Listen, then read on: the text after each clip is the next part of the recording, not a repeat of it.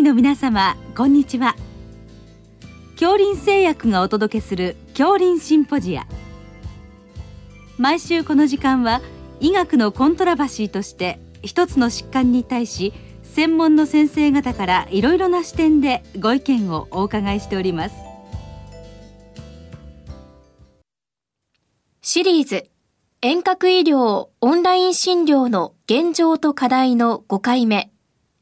医療情報の一元化と地域医療と題して株式会社メドレー代表取締役豊田剛一郎さんにお話しいただきます。聞き手は国立国際医療研究センター病院名誉院長大西晋さんです。豊田先生、まあ、本日はあのオンライン診療のシリーズの一つとしまして、まあ、医療情報の一元化と地域医療というテーマで先生のお考えをお聞かせいただけたらと思いますのでよろしくお願いいたします。よろしくお願いします。まずはじめにまあ今電子カルテが非常に普及してまあいろんな標準化の電子カルテの普及推進が進められていますけれどもその電子カルテとその医療情報の共有とかやり取りとかそういったことに関して先生はどのように今後考えていったらいいというふうに思われますか？そうですね。もともと医療現場で働いていて、はいうん、まあ例えばですけどこう救急の患者さんが運ばれてきた時に、患者さんの、まあ、脳下だったので意識がない方とか多くて家族も連絡つかないとかの場合もこの人の情報何にも取れないみたいな。でこう名前が分かってかかってる病院が分かってもそこでじゃあどんなお薬出てるのかとかすらお薬手帳たまたま持ってってくれたらいいですけどそういうこと少ないので分からないみたいな状況がやっぱ医療現場ではもう通常になっていると。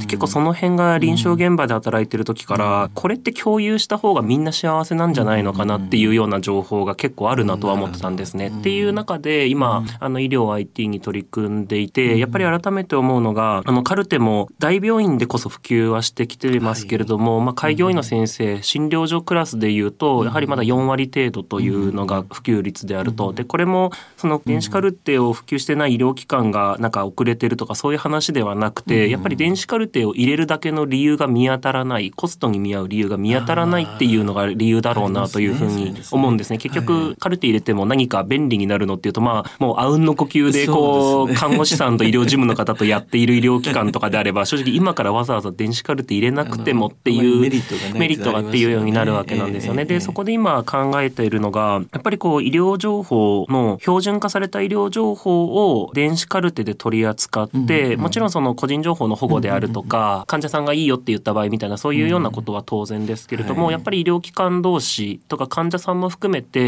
出せる情報共有できる情報はもっと共有されていくようなネットワークを、あの、まあ、医療以外の世界もそれなりに私見てきたつもりなんですけれども、今大きく思ってる方向性が、医療システムでこうあるべきと思ってる方向性が3つで、で、1つが複雑化から単純化へ、やっぱり今すごくこう複雑なシステムになったりとか、こう、システムのスパゲッティ化と言ったりするんですけど、こんがらがってしまってると。で、いろんなシステムがある。なんで、それをともかく、なるべくシンプルな方向に持っていくっていうのが一つですね。で、もう一つが、クローズドからオープンへという。で、これ電子カルテの、まあ、この後もお話ししようと思うんですけど、やっぱり電子カルテというものが情報を共有しないこと前提で作られていると。で、なんならその情報の互換性も、どちらかというとないように作っているというのが、まあ正直なところなんですね。で、それによって、電子カルテの乗り換えを防いでるっていう、まあ事業者側の、まあベンダーロックインっていう言葉で言われたりしますけども、これはもう公の事実ですけど、まあベンダーロックインになるために、あえてデータが互換性がないように保存をしていったりしている。まああえてなのか、まあ結果的にそうなってるかあれですけど、少なくともそうなってしまっていると。なので、やっぱりそのクローズドな、で、医療情報っていうのはこう大事だからクローズドでっていうのもやっぱりなんとなく文化としてあるんですけれども、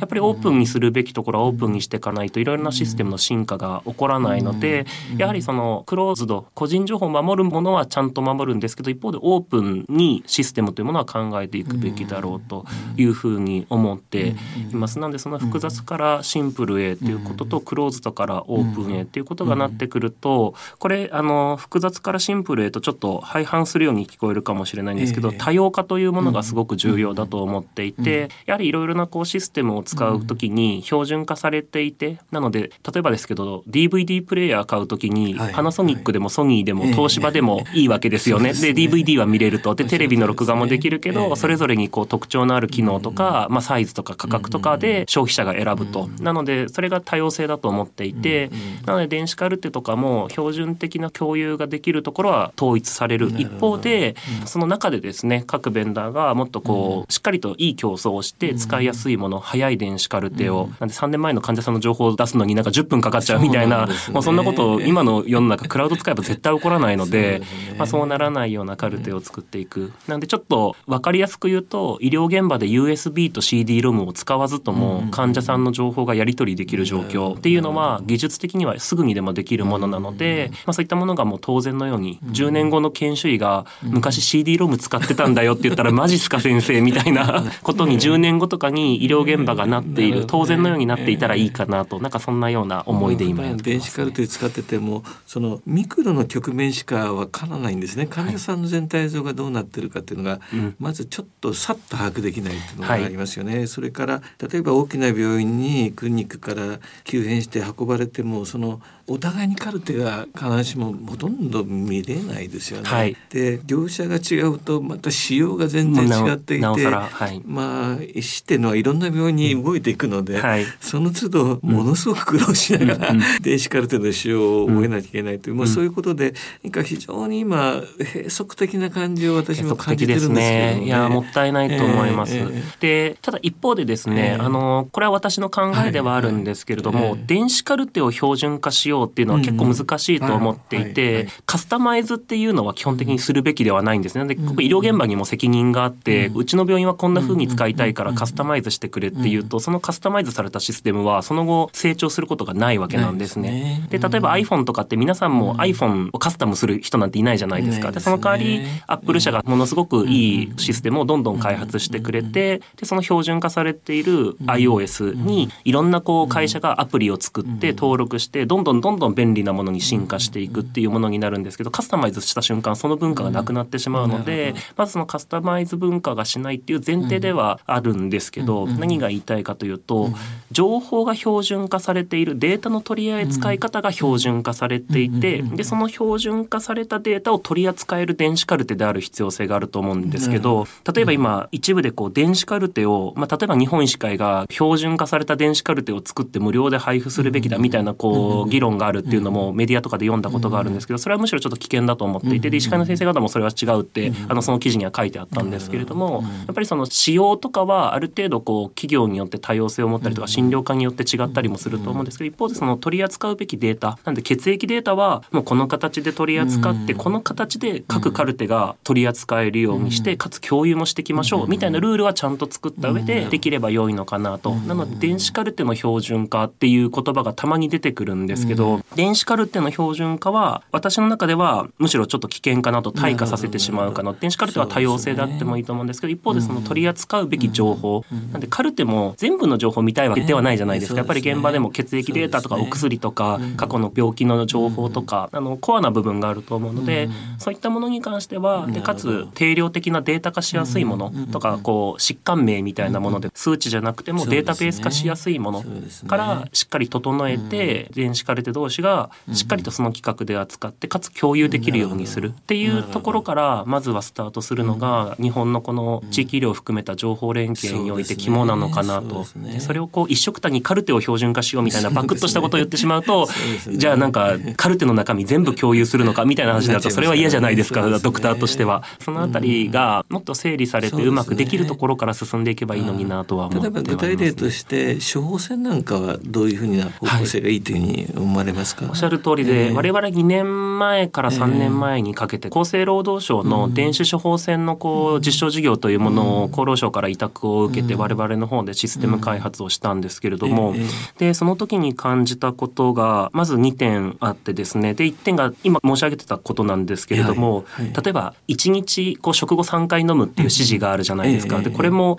例えばですけどいろんなベンダーとかそれこそレセコンのメーカーとかカルテによって1日3回食後だったり 朝食後昼食後夕食後だったりとか全部表記が違うと。でこれ集めてもデータになりませんみたいなものなのであのまずその取り扱い方ですよね。薬の名前容量をそれこそまあちょっと複雑ななんかこうステロイドみたいなこう3日で飲むみたいなものとかちょっと置いといてですけどもある程度標準的なものはもう各メーカー同じ形でやりましょうよっていうのがなってないっていうのはすごくく問題だなというふうに思ったのと、でもう一つがですねあの情報の共有の仕方というのが、今政府なり厚労省が考えているその共有のベースの仕方がやっぱりちょっと古い考えだなと思っていて、でどういうことかというと例えば電子処方箋っていう言葉を聞くと、多くの方が処方箋が何かしら PDF みたいなファイル、編集できない読みなんで PDF をイメージされる方多いと思いますけど、そういう画像ファイルのようなものができて、で、それを医療機関から薬局へ送るとか、医療機関から患者さんへ送るみたいな、なんだか多分そういう運用を頭の中で思い浮かべる方が多いと思うんですね。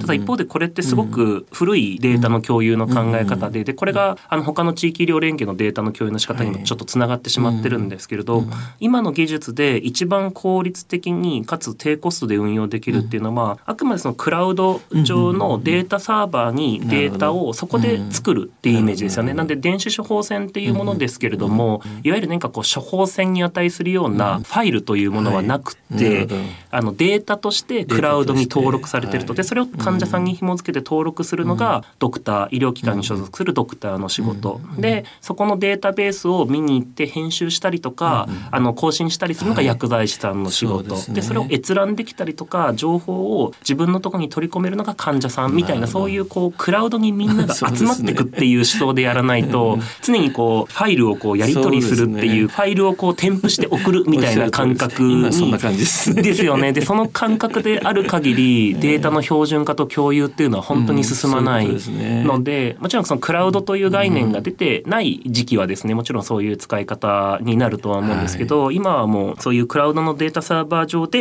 やり取りするということができるので、あのいろんなところでお話しするときにあのワードとかでこう情報更新するとバージョン1とかバージョン2とかバージョン3とかつけるじゃないですか。ああいう情報の管理の仕方はもう古くてクラウド上で常に最新のものをみんなで見ながら発想の転換が求められそうなんです。編集していくと。なんで医療情報もそういう共有の仕方ができていくとどんどん進むのかなと。豊谷先生本日はどうも興味深い話ありがとうございました。ありがとうございました。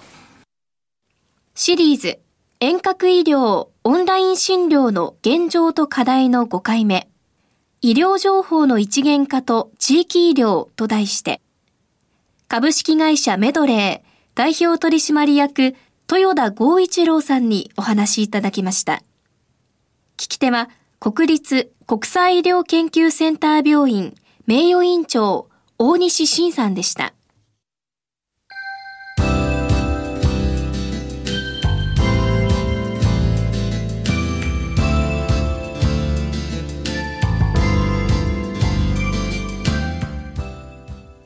では恐林製薬がお送りしました恐林シンポジア。